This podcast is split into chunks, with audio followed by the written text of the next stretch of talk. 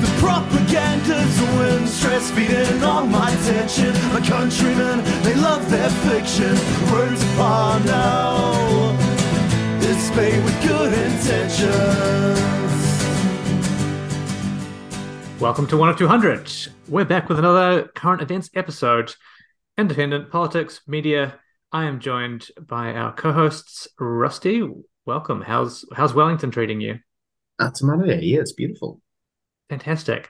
Uh, and welcome back uh, to co-hosting Josephine. How you doing? Kia I'm good. Um, I'm in Christchurch at the moment, moved from Wellington back to Ōtautahi. Fantastic. How's the weather down there? It's actually a beautiful day, as you can see. All Um, across New Zealand. sun's- Yeah, gorgeous, gorgeous. Fantastic. Hey, thanks so much for um, joining me, both of you. We've got a hell of a week to try and uh, slog through. But I really want to try and focus on some of the really big topics that I, I wouldn't say have gone under the radar because there have been some really good uh, reports and journalism done on these this week, um, significantly from Newsroom. But these are these are topics that need a lot of nuance and there's a lot of information there and you need to have a lot of interrogation of them. And they've just been pushed right into the background by the shit show um, of political theater that's been going on this week.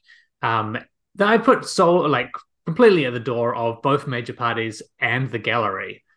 Uh, and I, I i mostly want to try and avoid um, except to laugh raucously. Um, at, at how amateur they all are. But what we've got today, um, we want to talk about one of the first topics that kicked off this week um, and then just swiftly disappeared, uh, which is the MDRS um, and the bipartisan housing accord uh, between Labour and National that went out the fucking window.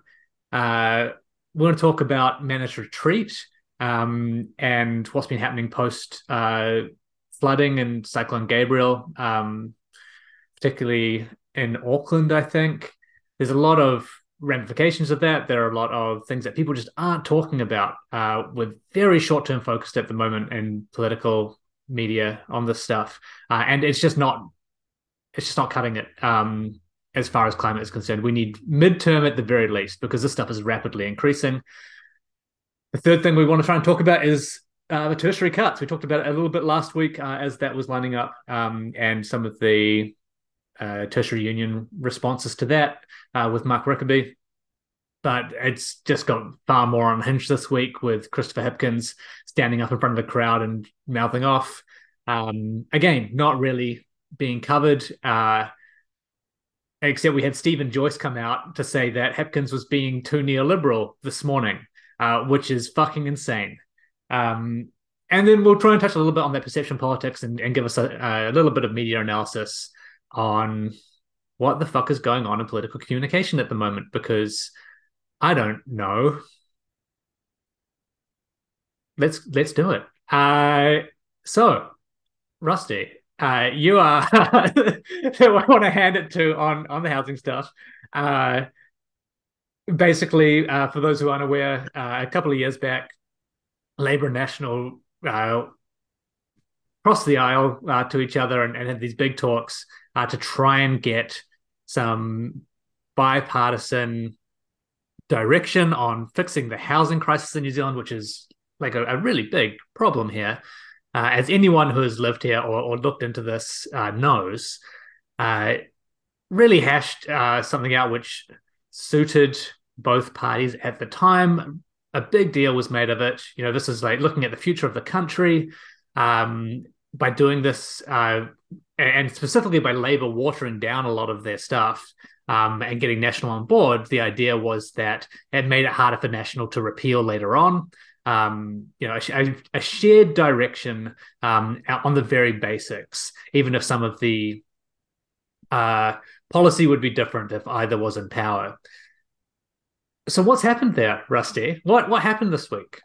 So, um, yeah, I'm not just gonna spend 45 minutes saying I told you so, but I I I did call this one a fair ways out. Um, but essentially, what's happened is Christopher Luxon was in a town meeting in uh, on Auckland's North Shore, um, and got bailed up by well, in amongst getting bailed up by locals screaming about um, the Maori takeover of New Zealand um, and co-governance and a bunch of unhinged racist conspiracy theories.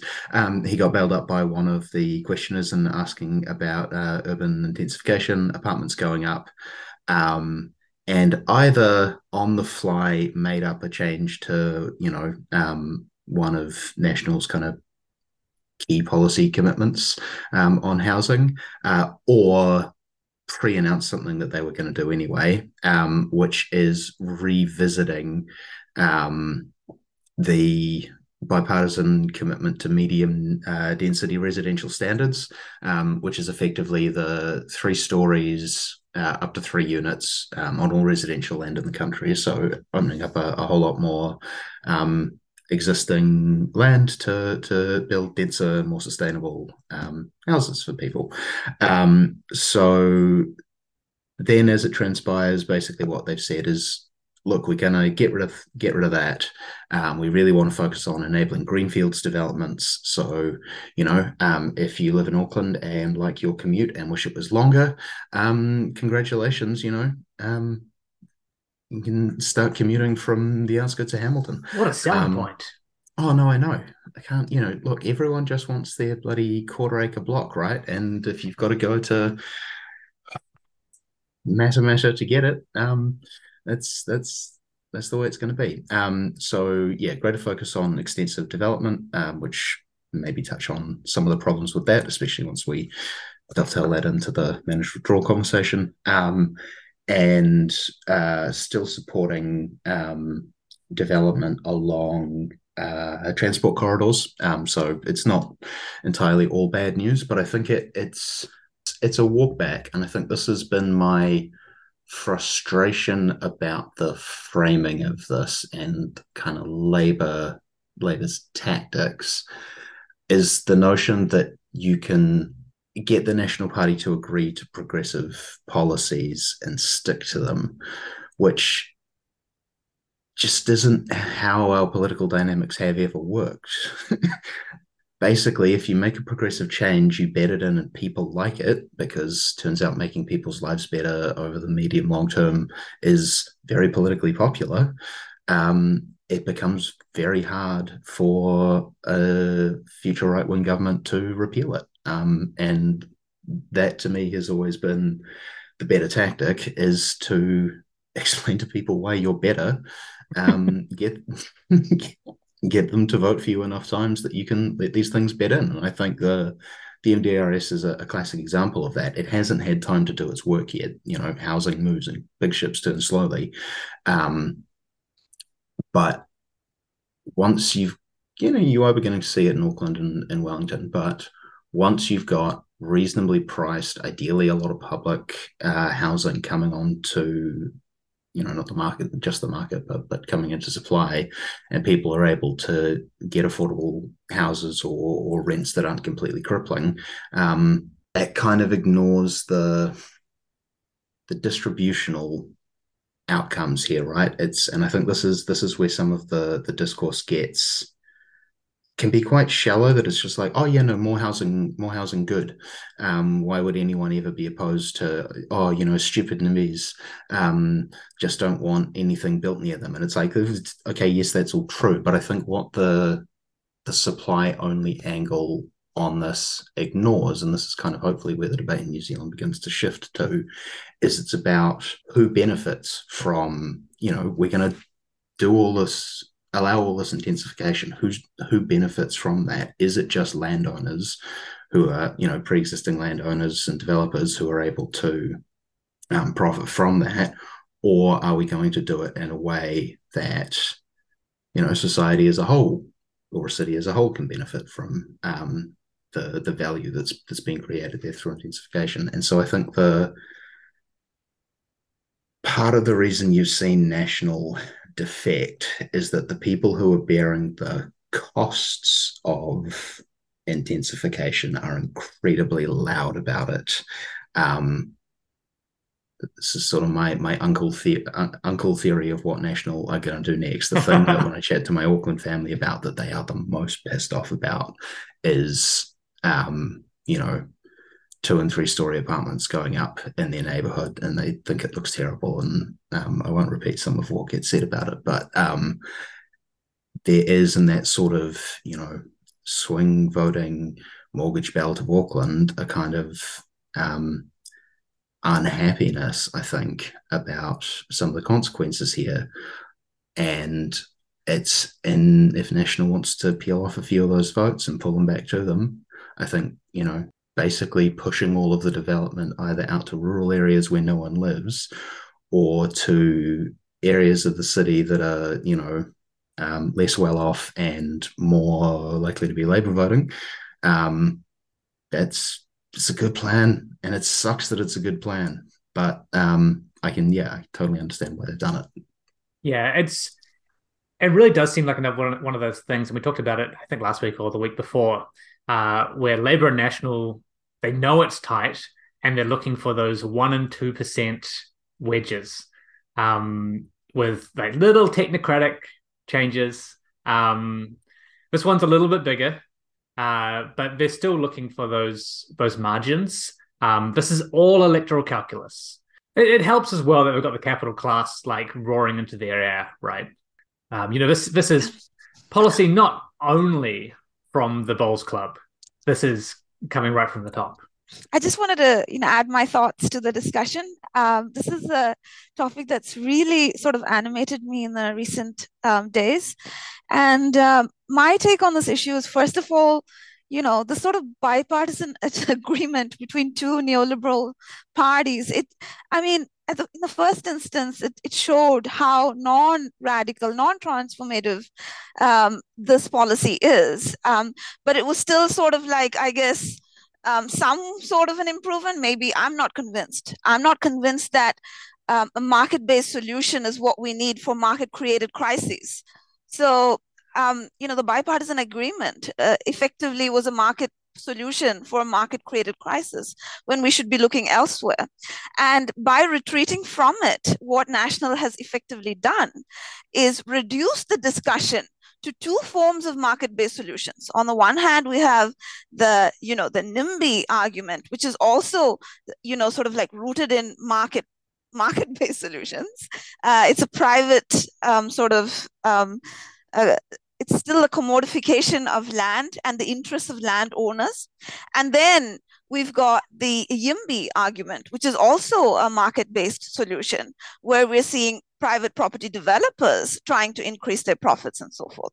And we have, and by reducing the discussion to two options, which are rooted in market-based um, sort of solutions for housing, we are completely missing the point.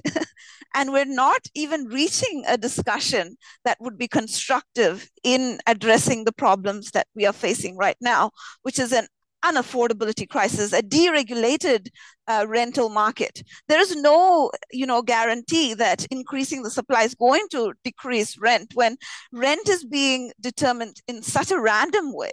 Like I was living in in Wellington in a soap box. It was smaller area than a, you know a standard tiny house, and we were being um, charged five hundred dollars, and we were told to to feel lucky about it. There's no regulation in this rental market, and as long as there's no regulation in the rental market, simply having more private landlords is not not necessarily going to decrease rents. Uh, in fact, you know it's it's going in a progressive way where each year the rents are being put up there's no readjustment according to you know um, cost of living for example. Uh, amid cost of living over 70% of landlords uh, were planning to increase their rent. So um, this idea that more private landlords is, is the solution to housing uh, this housing crisis needs to be questioned and um, you know, uh, what I would put forward is to go beyond this YIMBY versus NIMBY argument and think about a massive state housing scheme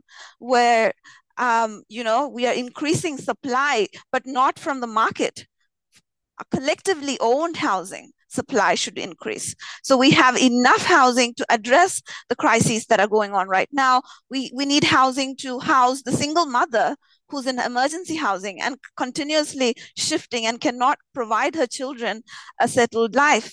That she should be in the focus of our policy making, not some uh, profits of of uh, private property developers or NIMBYs.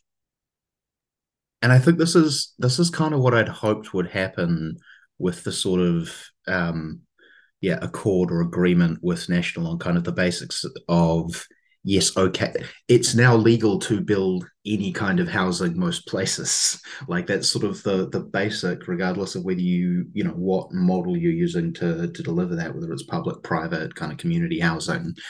You got to start with it's legal to build housing. And I think this is um, certainly in the debates in in Wellington, Kāinga Ora were one of the kind of strongest supporters of hey wellington council make it legal for us to build state houses in more places. Um, but kind of what i'd kind of what i'd hoped and what i think you know if if you're on the um, the left you need to be pushing for regardless. But with that agreement out of the way that the debate could actually move on to sort of the the actually getting houses built for people to live in part of the story. And I think it's exactly like you say, Josephine, that if you just leave it to the market, the market's going to pursue what's most profitable. That's yeah. kind of how they work. And that's not necessarily um, kind of you know, medium density, modestly sized, livable, high quality housing for families. No, in a lot isn't. of cases, in a lot of cases, it's much more profitable to throw up, you know, three or four McMansions um, somewhere on the outskirts of our, our bigger cities, which is why we've seen so much of that kind of development. Um, yeah.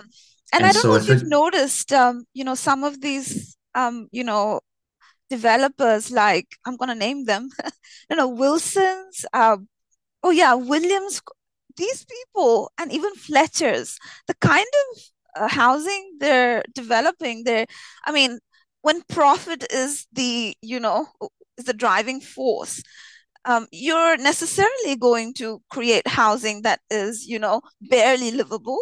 Um, the walls are thin.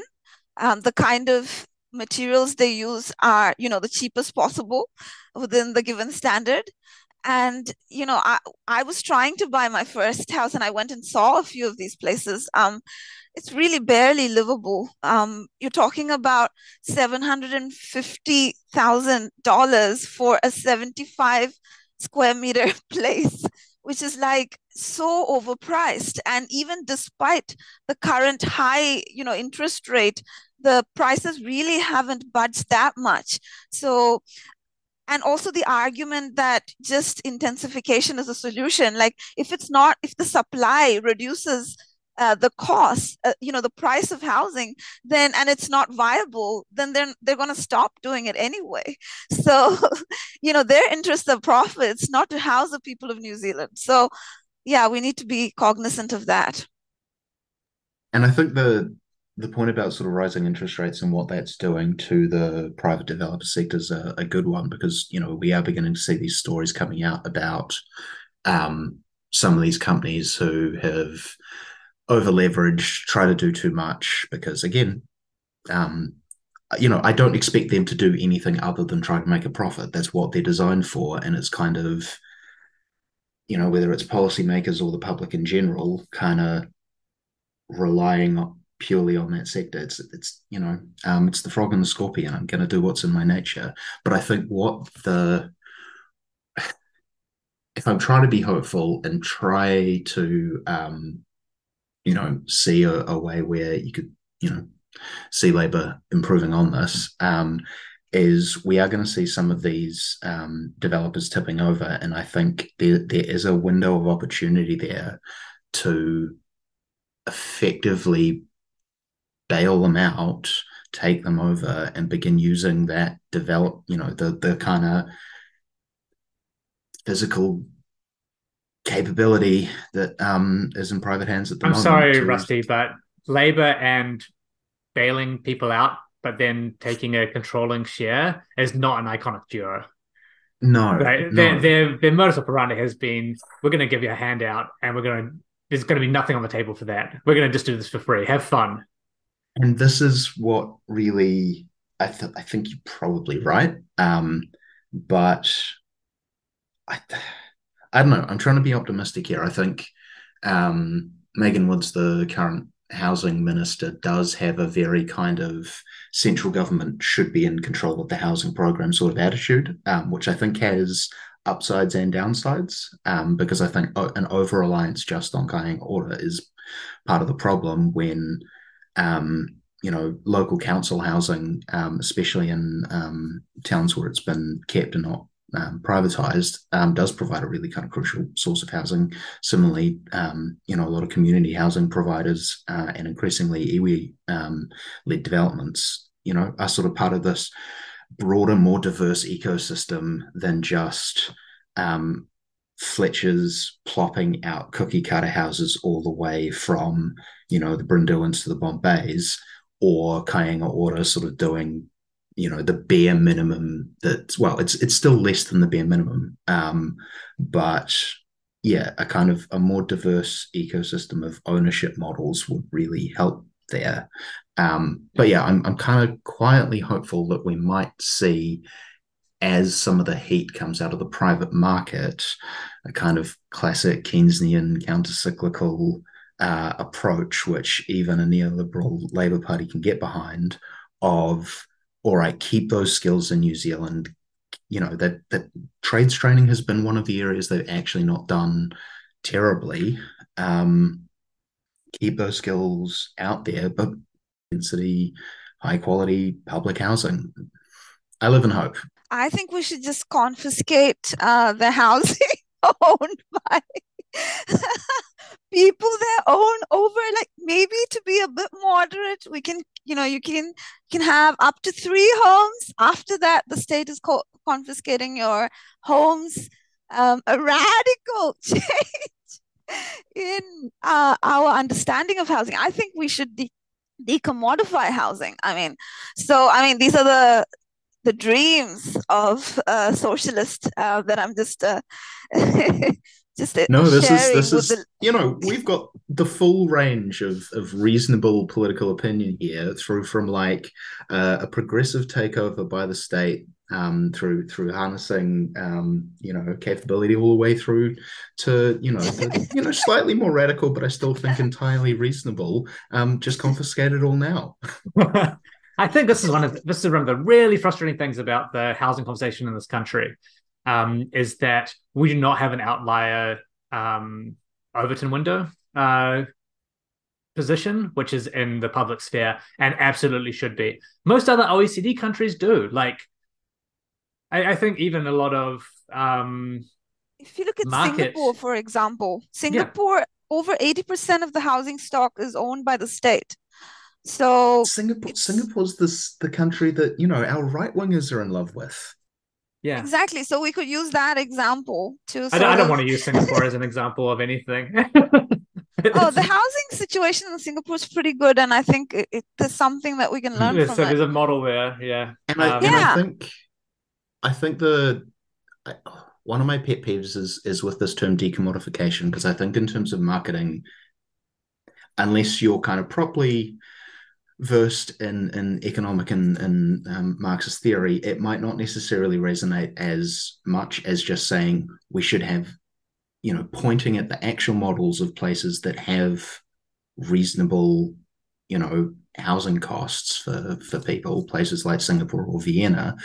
And the way they've done it is that they treat housing much more like we treat education or health. Mm-hmm. And that, like, you know, yes, if you're you know um, able to yeah sure you can go into the the private market if you've got particular needs or particular interests but the kind of fundamental security is provided by a publicly you know well resourced publicly provisioned um, system. And i think that's that's the model and that's the goal. And i think that's what we need to be pushing for and and uh, and increasing. I think we've lost sight of the I, fact that shelter is a human right. Like I, I really do. I think exactly. That, and so I disagree anymore. with you there, Rustie. I think that the population of New Zealand is well primed for class consciousness. And uh, oftentimes we need these sorts of ideas like decommodification to make sense of, for example, the systems of even colonization. What the hell happened? Why is it that Maori are disproportionately homeless? It's related to the commodification of housing, which happened under colonization. So if we're talking about like decolonial politics, if you're talking about all these sorts of things, I think the, the population is, is ready and is waiting for people, more and more people to talk about radical ideas. Yeah, And I, we I don't wanna- be Vienna or or Singapore. Like, what the hell is you know, like a country like Austria? Its um, its role in the world is just to prop up and support the imperialist system. So, um, I don't think, yeah, we should look there. I mean, of course, if it's a strategy to get the normies on board, then yeah. But and I think um, that's that that's all into it here is is how to have that co- conversation with a broader audience. I think Mm. a, again a model of we should have more communities providing their own housing for themselves, and I think you know the kind of modern Papakainga movement is a great example of that, pointing to these kinds of models of communities housing themselves and being given the resources and power to do that. I think is a, a better way of marketing the idea than talking sort of about um, you know the, the again the decommodification or sort of land tenure reform and you know the the the kind of more centrist angle on this as as well I think is just as um, poorly phrased. It's like no one wants to talk about land taxes, man. Like talk about what's real to people. Well, this is the thing, right? Like, and this conversation isn't being allowed to be had, and it comes back again to my my constant point: the public and, and the electorate are far more progressive than what our our um, political uh, kind of institutions, our MPs, and our political media are allowing for. You know, we've we've outlined a clearer set of steps um, around the around the housing discussion just now, you know, in 10 minutes. Like here's here's the outlier for it. Here where we are, and we're we're actually really far to the right because of this neoliberal consensus. Um, these are all the steps that don't currently exist in the current conversation. That's actually pretty bad. Um, it's a pretty bad spot to be in. And wait, you know, we know these things. Like most people who are in this discussion, uh, you know, at, at large, they know about these different uh, states of the housing argument uh, internationally.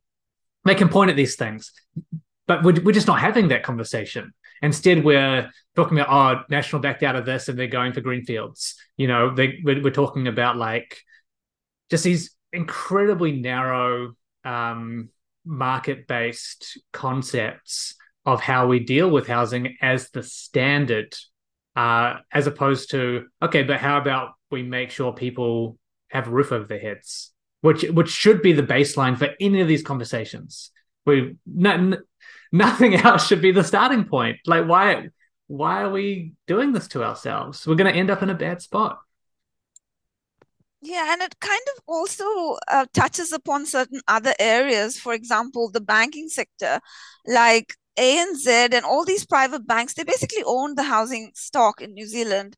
They're making profits out of, you know, extracting mortgages uh, and stuff like that. Maybe we need to think about uh, how we can reform Kiwi Bank, for example, make it um, you know, a more social democratic bank. Currently, it's operating like all of these other banks, uh, like ANZ. There's virtually no difference in the way these are operating. So, if we reform, um, you know, Kiwi Bank and the and the government becomes the main mortgage provider uh, for the people, for for for people who own their own, you know, single family home and provides much more attractive rates of mortgage for example. I mean we could transfer the ownership of the housing of new zealand from the private sector into the hands into a collective ownership model i mean through these sorts of um, uh, reforms in our banking sector as well. So um, there's so many uh, you know associated allied sort of sectors um, with with housing and you know reforming these can have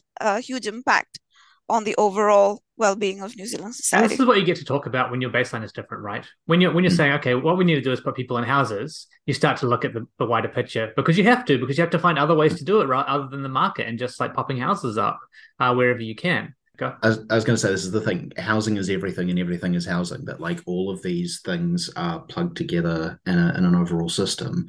Um, and I think you know we talked Yeah. about banking. I think insurance is is the other sort of part of the, the fire Mhm. economy Good that's really tied into this. segue here. And let's segue. But before I do that, I did just want to talk about why I think we don't see this, and it's the fundamental success of the neoliberal project. It's number one anchor that keeps the you know electoral majority in bought into it is property owning democracy. It's the the dream of home ownership and the disciplining effect of having a mortgage to pay every Yeah. month that you don't necessarily want to talk about radical solutions because the the tiny amount of of capital that you've been allowed to um, build up to keep you bought in um, has a, a natural kind of conservativizing tendency. Yes. Um, but I think National has fucked up here more than Labour has. Labour are keeping just the bare majority on the right side of that line. If you pursue the path that National, especially Act want, I think longer term that's where there is more possibilities for radical action because you're going to have a majority of renters going, fuck this, fuck my landlord, the rent is too goddamn high, um, and wanting to to see some alternatives. Yeah. Anyway, back to that segue, talking about insurance. Yeah, talking about insurance. So this is another one of those things that plugs in, right? Um, we're talking about the banks uh, being part of this uh, discussion. Um, but just this week, we started to get a little bit new, more news come out uh, regarding, I, I guess, managed retreat is a broad term we're we're talking about here. Um, and going into the the longer term, uh, but post the floods and the cyclone, uh, a, a range of houses are just written off. Uh, and Hipkins, when this was initially happening, he dropped the term managed retreat pretty early on. I think Robertson was as well. And then it kind of shifted uh, into the background uh, as they realized maybe the implications um, of having that on the policy table. Uh, and we haven't heard it uh, as much in the last month or so. But this is basically a, the idea that as climate crises accelerate, uh, as we get more extreme weather, um, as you know, uh, sea levels rise, uh, you know, in the a little bit further out, some places are going to become uninhabitable. Uh, and what do you do with the people that are living there? Uh, and the leading edge of this at, at the moment, because again, we're tied into a market system on this, is insurance companies saying, we're not going to we're not going to give this to you for cheap if we're going to insure you at all. Um, and we're starting to see and th- like this this has been a really quick turnaround. Uh, within a couple of months um, of those floods the premiums are going through the roof. Uh, we had uh, a, a really good um, piece of writing from jonathan milne uh, in newsroom um, and this is one of the only things i've seen that's gone into some detail on this uh, the headline is projected 400 flooded Auckland households may not be allowed to return. And that's that. That like, what what do we do with that as a society um, in a situation when we're already struggling with providing housing? We're already trying to figure out how we rebuild our capacity for this, while insurance companies are saying we're not we're not touching this. Uh, and or um, we're changing your premiums because a slip's going to come down on your house. What is the government going to be able to do about this, and how is it going to have this conversation without moving to a policy of higher state ownership um, and like direct buyouts? yeah uh, again it goes back to the question of you know like you said ownership. And what the hell do these private insurance companies stand for? They extract the money of people and the whole point is not to pay them back right? How can we find an excuse not to pay people back? We will take their money you know very regularly every single year Uh, they have to pay thousands of dollars to us. But if they come to a point where they need our support, we're going to do everything to try and stop, you know, having to pay them out. And this is the principle under which private insurance companies are founded. This is a kind of a parasitic um, economic model, which which sort of like um, what do you say exemplifies the nature of of you know um, service sector within neoliberal capitalism and eventually what's going to happen is you know we are going you know the public uh, taxpayer is going to have to bear the the cost of it. So why not we create a system where you know uh, property is is collectively owned? In that case any in any case uh, we are going to bear the costs. And like the poorest are going to be affected the most. And the you know the highest insured and the most you know the richest um, will have means to you know uh, to keep themselves safe. Um, but again the poor and the working class will be disproportionately affected. And I, I think that's exactly right is a lot of what's talked about in this managed withdrawal conversation at least for now is bailouts of homeowners. Um, and I think it's very easy when those homeowners, um, you know, millionaire mansions perched on the cliffs of, you know, um, uh, you know, Ōrākei or or, or um, you know, Mount Victoria and Wellington, wherever, where it's people who don't need the state's help, people who would be fine on their own, um, being able to kind of take advantage of the the political system to get a private bailout um, it's very easy to look at that and go, no, from a left wing or right wing perspective, and go, no, fuck that, we're not doing that. This managed withdrawal is just free money for homeowners. Um, sorry, managed retreat is, is is just free money, but it's there are different ways of going about this, and I I think what we've seen so far with the kind of reactive stuff to Cyclone Gabrielle is just going down this path of someone has lost their home, we're red sticker, you know, like we did with um, the Christchurch Red Zone. Um, we'll bail out the homeowners, we'll protect the insurance companies um, at the state's expense, which is if you're just trying to protect the status quo, if you're just trying to, you know, say, oh, look, this is an un- unfortunate disaster that's happened once, um, we'll, we'll, you know, we'll look after people yeah, okay, but like we can't aff- we can afford to do that as a society when it's you know a couple of thousand homes after the Christchurch earthquakes, a couple of hundred homes in Auckland. What do we do when it's the entirety of South Dunedin um, is subject to storm inundation, or every town on the Coromandel Peninsula is uninhabitable because of you know we live in the tropics now, whether we like it or not. Um, the the the solutions you're going to come up with in those situations have to be more radical because it's just not possible to continue doing it on the model we have. And i think the the question we need to be asking and the the fight we need to be prepped for is that it's you know radical solutions don't just have to be radical in a good way. And i th- i think you could see a kind of radical libertarian um you know disaster capitalism type um, approach coming from the right. David Seymour think... and ACT were were lobbying hard for this in in the Hawke's Bay. Yeah. They're like really yeah. crazy shit, like yeah. um, set up. Was shit. it? Uh, yeah, um, special, special economic, economic zones. zones. and I think really this is, insane.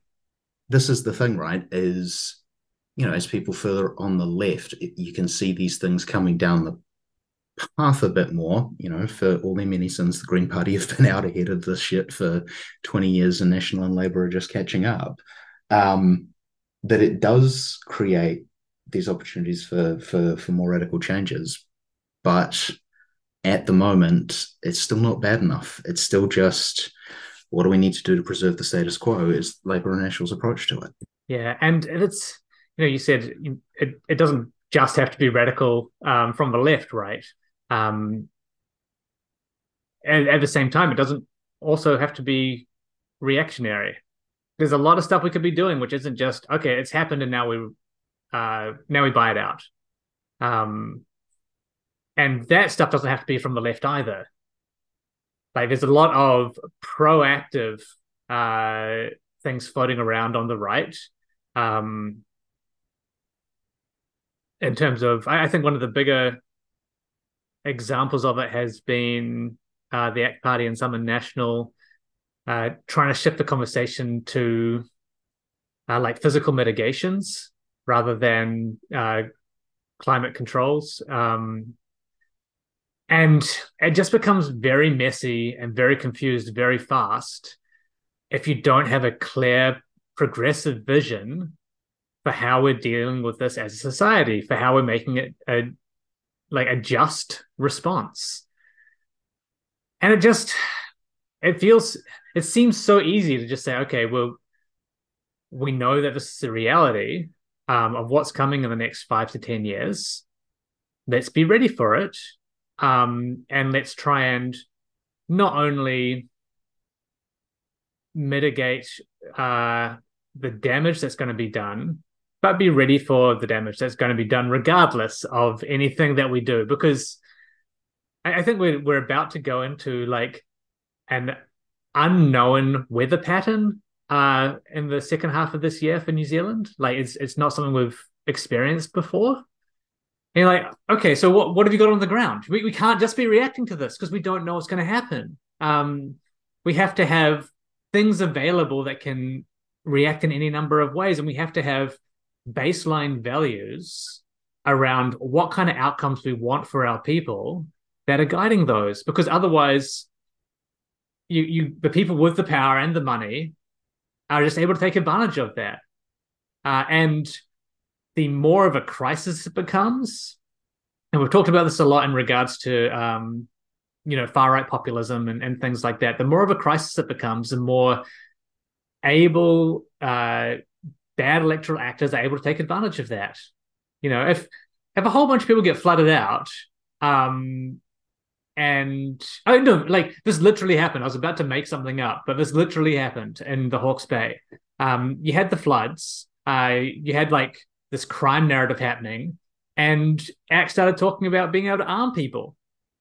You know, and and there was like this huge social media campaign about um, having to like ride around with guns. I'm pretty sure someone got shot. You know, like without something already in place to push back on that, um, so that people know that they're supported, so that they know that there's someone to turn to. And that, look, there's going to have to be the state and the current and, and the current framework that we've got because the the market isn't ready for that. Um, you know, you, you cannot have a I don't think there's a current profit motive for uh, effective uh, support. Uh, I can't. I couldn't t- possibly tell you why that is. Um, yeah, I, I, just think we're we're a little bit behind, a lot behind um, on, on the conversation around this, and especially at an electoral level. And and just to cycle back around once again, people know this. The electorate knows this they they know that they want to be supported. They know that they want um, to have something to fall back on. They know that that's good for their communities and their families and and the people that they love. And no one at the top is having that conversation, and it's fucked. Yeah, and I and we're getting it. I think maybe a bit away from the the kind of um, managed retreat thing here, but I I do think this what we saw with the floods and Cyclone Gabrielle is that it's not always going to be central state actors coming to the rescue of like everything needs to be centrally controlled and, and organized in situations like that. What you really need to be doing is is yes having you know emergency management kind of supported and resourced as like a kind of core state function but an approach that's about building resilient communities. And i think because it was the East Coast, a, a huge part of that response um, was local iwi um, as kind of part of the essential, you know, marae as essential infrastructure, basically, um, to, to kind of have that community resilience that's able to respond on the ground, has the resources it needs, is kind of accorded the, the funding and respect it deserves. Um, but if and this is the thing yeah if you don't have that if you don't have a um a sense that you know your local community and the the country as a whole have your back people are going to turn to the um, "fuck you, I got mine" guns type logic, um, and I, to a certain extent, you can't blame people in those situations, whether that's um, you know committing property crime or um, getting very, very violently defensive of their property rights. And it's like that's the bad timeline that we get if you don't prepare for it. Yeah, and um, it's really the displacement of uh, people through climate sort of events is is really already happening globally. Um, there's a recent study that said um, 1.7 million people have been displaced um, or been through some form of managed retreat programs globally um, in recent years. So it is already a reality, and we, we should see more discussions about this from all political parties. And I don't think we're hearing enough about their solutions to this issue yet. And it, it, as it always comes back to, like, it's about undercutting capacity and under resourcing services um, at a very basic level. Uh, in this case, housing, insurance, um, you know, climate capacity, uh, infrastructure in particular is, is, a really big one. Uh, stormwater systems was was one of the really big issues um, during the floods, and we're, we're seeing this from basically any, any neoliberal um, third way government that you pick in the world at the moment, and and Labour is definitely not an exception to this. Just this week as well, um, to move on to the next topic, uh, we're seeing this in the academic sector and tertiary. Uh, this year has been there, has been so many public service issues. Um, you know, you've had the primary and secondary unions out um, striking uh, because education's being underfunded. You had health um, union striking because health's being underfunded, uh, emergency services underfunded. All these things that we really need right now. Uh, but and and especially we need to be strong to provide the capacity for the future. Who just can't make ends meet as industries, having to fight tooth and nail to get anything at all uh, and being treated as a balance sheet by a Labour government. And it's it's popped up again this week with these enormous uh, cuts in tertiary institutions. Um, Josephine, maybe you have a bit more context for what's happening on the ground and uh, with some of this. Um, I definitely have position on this issue. I'm not, yeah. Um, so you've, I think you've set the context quite well there. I mean, uh, the whole narrative is that the tertiary education sector in New Zealand is in crisis. Um, there's cuts happening at major universities. Um, it has been going on for a while. Auckland Uni has been having these issues uh, since last year. We're hearing about 260 cuts in Vic, where I used to work until recently. Um, um, kind of glad I, you know, left the ship um, before it got really bad. I mean, um, currently at UC, UC is the only one that's kind of as an exception um, with higher enrollment rates and stuff like that. We will talk about that soon, but um, but Dunedin is another highly, you know, crisis-prone university. It's been going on for I think over a decade now.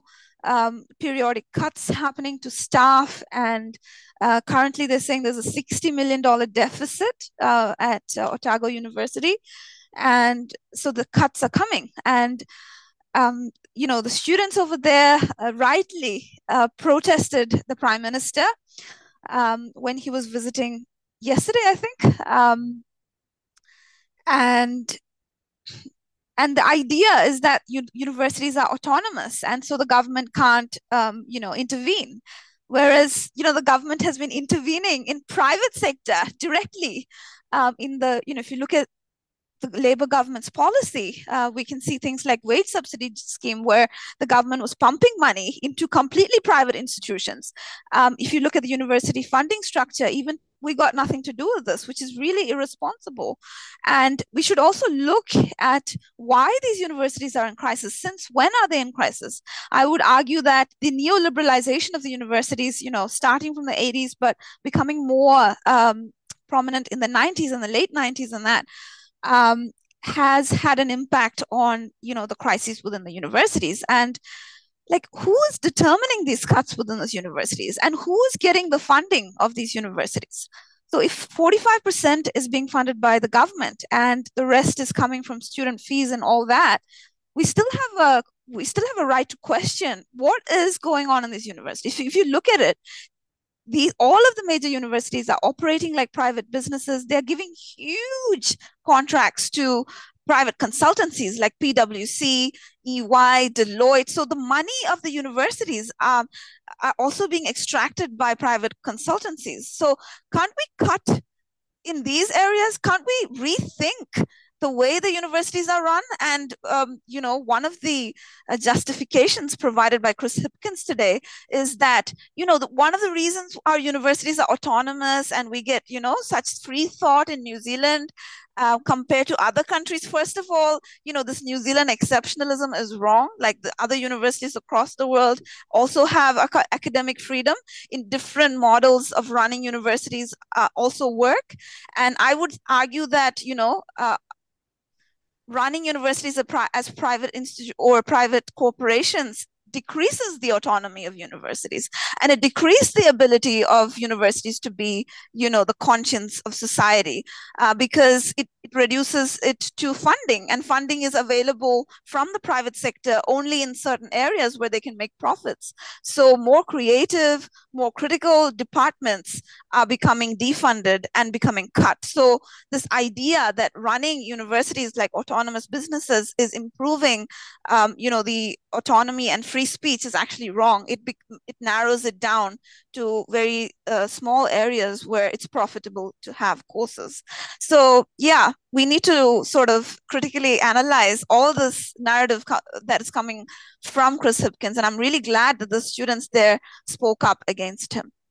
It's it's been one of the most cynical things I've seen from a politician um, in the last little while, and you know that's that's saying something.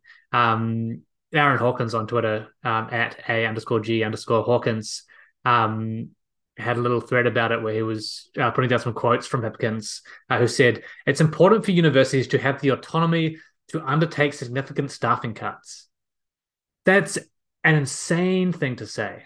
I I don't think that I've seen that kind of base uh, level of misappropriation of, of a term to try and I don't even know who's really trying to appeal to.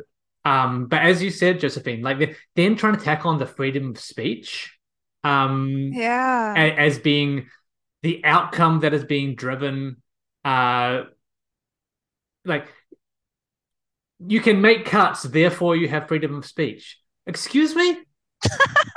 Like he, he's trying to bundle all the stuff that he that says to me he doesn't know what the fuck he's talking about for one thing. And as a as a uh, previous minister of education that's insane. Uh, but it also speaks to the deep deep neoliberalism that's still at the heart of the Labour party. This was i, I said on twitter that this is rogernomics this is like straight this is something roger douglas would say.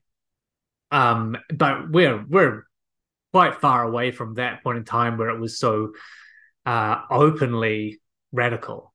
Um, I, I've re- I've I've really struggled with the inability of again um, our our gallery um, and our media to interrogate this because I think it's probably one of the leading edges of what Labour stands for um, and what they are as a party. Um, I really hope that no, and no, I, I, I don't hope because this is a pretty clear indicator of what Labour's going to try and do this campaign.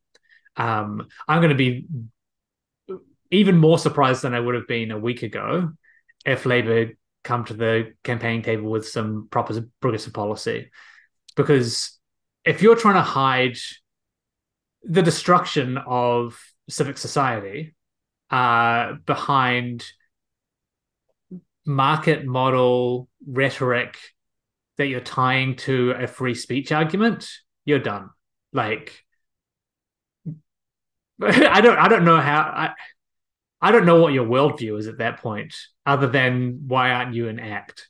And I'm also like just uh, thinking about the fact that this government, um, you know, along with the Green Environment Minister, gave 140 million to New Zealand Steel, which is owned by, if you look at the shareholders, JP Morgan as the Citigroup, um, Goldman Sachs. It's all extractivist. It's all extractivist. So the government is happy to give this mu- this much money to a, in- a private institution, which makes more than double that amount in profits every year. And they're not willing to reinvest it into sustainable technology. They want government handouts for it. And and he's saying that i can't intervene in this. Yeah. i mean we really need to look at the model uh, under which universities are being run in new zealand at the moment and it really needs uh, you know a, a com- complete restructuring and and also i'm also a bit I'm going to present a critique of the tertiary education union. I think it was soft on Labour until this point. Um, if you think about the promises made by the Labour government when it came to power in 2017, it included three years fees free, it included a postgrad student, student allowance, and one after the other, the government just broke these promises to the, to the uh, tertiary sector. And they were not checked on these, there wasn't much backlash. And all of these things are tied into each other. The government is not committed to the tertiary sector. And right now it's being reflected, and we should be holding them to account at each step. And like most of New Zealand isn't even aware that they broke mo- their major promises. They came to, like, Ardern came to my university and promised this in front of all the students. And she has no qualms in, you know, breaking her promises to students, to workers, to poor people um, but she will always follow through her promises to the to Yeah. the rich and the wealthy. Like she campaigned on uh, capital gains tax, for example, and uh, she didn't keep that word, but she kept her word not to not to even consider it for the future. So this Yeah. is the whole um, you know orientation of the Labour Party, and it has been a an ongoing theme and. It's just this is just another issue in the stream of issues of breaking promises and disappointing um, people within the tertiary education sector. Where are our public institution bailouts? Like this stuff And- builds new stuff, new like new capacity. Like instead, we're, we we they literally just give money away for free to big Yeah. corporates and to um extractive finance capital, uh, for nothing. Like they, they don't Yeah. take shares. They they don't have an agreement. It's not a loan. Uh, just like here, have this because um, please be nice. let us have a photo op. And I think this is, you know, I think one the the things that Labour isn't doing annoy me, and the things that Labour has done, I don't think are great either. Um, the reform of the um, the uh, Te Pūkenga, the polytechnic sector, um, I think that's probably the model. Like if there were if if the the Labour Party with its current kind of ideological priors was was doing university reform, I think you would see something that looks a lot like that, which is not really changing the delivery model on the the ground and still having this kind of volumetric bums on seats approach to um, uh, education, but centralizing control, taking it out of local communities, limiting the autonomy that um, the institutions have, um, and and putting it all under one umbrella, which like there are done the right way, there are some advantages too, but I think you do run into you would run into academic freedom problems if at a, an institutional level everything freed up to the government at the day. And it's like okay yeah with Labour and power that might be fine but how is that going to look when um you know the the management of any given university are able to be fired by Minister of Education David Seymour. Um, and so I think the That The was thing that that was so pisses- cursed, Rustie. That was such a He- cursed thing he- to say. he doesn't want education. No. Um, but not sure what he'll end up being minister of. Um, the, the, kind of hypocrisy of of, of what Hipkins, um, you know, framing it in these these academic freedom terms. It's like, no, no, no, you know, university autonomy is a, a crucial value, and we should have universities that are independent from central government control. Um, but to yeah, to put that in terms of like the freedom you have is the freedom to cut. It's it's it's sickening, and it's like the the other thing is that this was the most predictable thing. Like the millennial mini baby boom is has tapered off. We've known for 25 years that there was going to be a, a, downturn in the number of students entering the sector just because of sheer demographics. Um, but because of the kind of competitive model we have between these institutions, they've all thought that it wasn't going to happen to them, that there was some magical solution out there. And rather than sort of preparing for that and um, you know coordinating a, a, across the institutions to ensure we kind of retain the the skills and the the research and the you know the people um, around those institutions they've kicked the can out and now it's it's now it's government government through crisis. Um, Sorry, we can only work and the, the damage that, year, Rustie. and the damage that's going to do to some of these institutions. Like why would anyone go to vic at this point you know? Um you, you have to pay Wellington rent and they've fired all of the teachers and it's doing bodily damage to the the um, quality and respectability of our higher education. Great. So lots of stuff. Um, On that cheerful note, yeah, like so, and, and, these are all things which I just don't feel have have had proper conversations this week. Um, like anywhere really. Uh, most of the responses to this have been on social media, on Twitter. Um, if you're if you're looking for any nuance or interrogation of of these issues, instead we've been kind of caught up. Oh, Josephine, you've got a. I yeah, I just wanted to say, like again, uh, I just want to, you know, sort of like connected back to that decommodification argument earlier, we need to decommodify higher education in New Zealand as well. Like the idea of, uh, you know, getting a loan after having to, you know, after studying and so forth, um, just tying into that uh, argument of um, of decommodification in general. Absolutely, uh, and and it is. It's it's coming down to like, what do we want? What outcomes do we want? And what are our base values? Um, as I was saying, we've had all these issues happening, barely barely covered, uh, and instead we've just been inundated uh, with takes about the shit fight uh, between Labour and National on any given number of things. Um, National is becoming increasingly unhinged. Uh, just MP after MP uh, in their caucuses is, is mouthing off with just the most ludicrous shit Labour is having a field day with it, um, and somehow that's bad for democracy um, because neither of them are focusing on the real issues. Just don't fucking report on it. Like, stop reporting on on the the dumb shit. If someone says something that is that shows us something really deep about their values, for example, like not believing in reproductive rights, absolutely, like hammer them on that don't get pulled into the back and forth about how Labour are being unkind to raise that. Like, if you're if if you have a problem with Labour doing politics, just don't cover their PR. Just go and nail them on something else. And this is something we've been talking about for five years. You do not have to buy either major party's attack lines on the other party. Both have plenty of shit that you can get them on. Uh, and you don't have to attack Labour on the cost of their policies um, or whether they're being mean, um, etc., etc. You can look at what they're putting on the table and say, this is actually just not going to work, and here is why.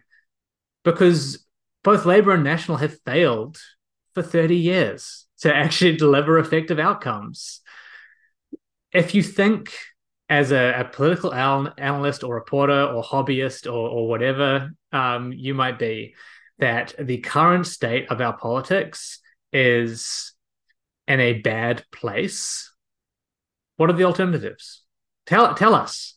Uh, tell us why these things are bad, uh, and let's try and do some proper MMP, uh, as opposed to sticking these two horses side by side and getting them to run around a circuit for eternity because it's not going to work. You just switch people off, and we're, we're going to have bad democratic outcomes from that. Like, do your do your jobs as journalists and reporters and commentators to bring people to the table to tell us what's actually happening, uh, and maybe we can have some discussions that actually make fucking sense. or maybe you know, journalists it's it's time for journalists to you know critique the idea of liberal democracy as a whole like what is the point of this you know over the last so many years two decades sorry two uh, centuries of having you know this settler colonial state whose interest has the state uh, been serving uh, for the vast majority of this time um, these sorts of questions need to be asked about the major parties and also the minor parties um, who are also you know uh, following the same mold of not w- being willing to disturb the interests of the wealthy. Um, what is the you know the eh, the practice or the ritual of going every three years and voting what real impact has it had on the lives of the marginalized people in new zealand the poor and the working class people? Um, you know disproportionately Māori Pacifica uh, but also increasingly pakeha uh, precarity as well becoming the norm in New Zealand. The top 10% of New Zealand owning 60% of the wealth and the bottom 50% owning 2% of the wealth. And I'm really glad that one of the protesters in Otago raised the fact that uh, Labour government effectively did, you know, one of the most um, the greatest transfers of wealth to the top um, during its period uh, through its COVID policies and that, which is, you know, you can find from COVID winners and losers study by Bernard Hickey. So we're seeing a Labour government uh, that is sitting and presiding over um, you know this disaster and giving more and more wealth to the already wealthy so we need to start questioning what is the point um, and what are the ways in which we can actually make the democracy work, so-called democracy work, in the interests of uh, the poor and the working class people. This is something where the electorate are out ahead of the the power system, right? Like the support for the major parties at this point is the lowest, almost the lowest it's ever been.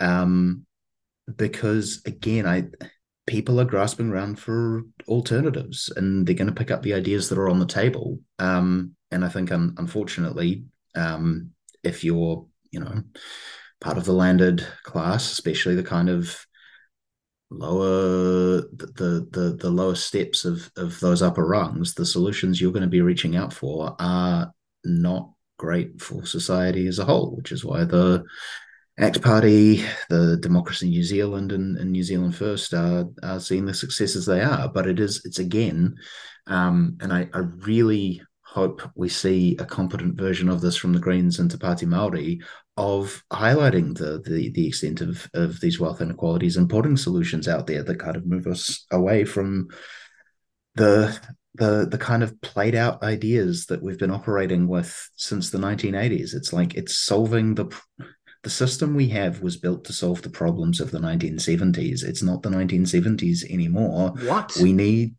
I know, I know, shocking. Um you, yeah, it's a different tool set. Yeah. And it's just and this is why uh, I do politics media, is because I'm just so frustrated by the general conversation around this stuff. Um, but as you said, Rustie, the electorate's out ahead. Your audit your audience, if you're a, content creator or a reporter or a uh, commentator, your audience wants this. You know, you're on the right side of history if you take the major parties to task and if you take the current system to task. It's not working and people are fucking feeling it. Give them what they want. You know, uh, it, it doesn't have to be a fucking circus, which is being fed to you by, like, what is it? A senior caucus member, an anonymous senior caucus member. It doesn't have to be a PR line that you just shove straight into the headline. Let's let's nail them. Let you know. Let's let's create space for people who have actual solutions that work for humans uh, that support our people to to get on the national stage because it's there. Like we know how to do a lot of this stuff. We just need to allow it. We're we're really at that point. We're at a, a significant tipping point here. Uh, be part of the solution, for fuck's sake. And fucking be part of making sure that tipping point goes in the right direction. I think this is why, despite it all, fucking sorry for the lib take, but electoral outcomes matter. Like, I genuinely believe with this, it's not since 2005 where kind of the the width of possible outcomes is as wide as it has been. That what a National ACT government dealing with the crises we're going to face would look like is fucking scary. um, and yep, the other side is going to be cobbled together and inadequate and not wanting to disturb the status quo, but it's not, at least it's not going to be as actively hostile to human life as the current ACT Party would be. Anyway. Any final words, Josephine, before we wrap it up? Yeah, no, no, no more points. All right. Hey, that's been another week. That's been another week. Thank I think so it was. thank um, you. Thank you. We are one of 200, um, bringing you a, a dose of cynical reality um, with a, a, dash of hope. Uh, we'll be continuing through the election season. We're trying to get more of those midweek casts uh, running as well, where we look directly at specific issues. Uh, you might have heard uh, middle of the week we had Max Harris and Paul Callan talking about a better budget for Auckland uh, and some of the issues around that. Uh, sometimes these we're the only people doing in-depth reporting on this stuff now, so we want to we want to do a fair bit more of that. Um, if you are an expert, if you are a member of an advocacy organization and you want a platform, hit me up. Um, you can come and find me on Twitter. Um, hit me up at uh, info at one of 200.nz. We are happy to do that. We can we can work together uh, with our uh, allies in this um, sector. Artificers living a pointless life, because we need to uh, If you've enjoyed this, give it a share. Uh, let people know about it. We've got something for you to share as well. Uh, we'll have the Patreon link in the description. Uh, chuck some money uh, so that we can uh, keep producing. Uh, and yeah, join us on the trip to uh, October 23. Um, and whatever the fun this campaign has in store for us, because this is going to be wild. Uh, good day, everyone. We'll catch you next week.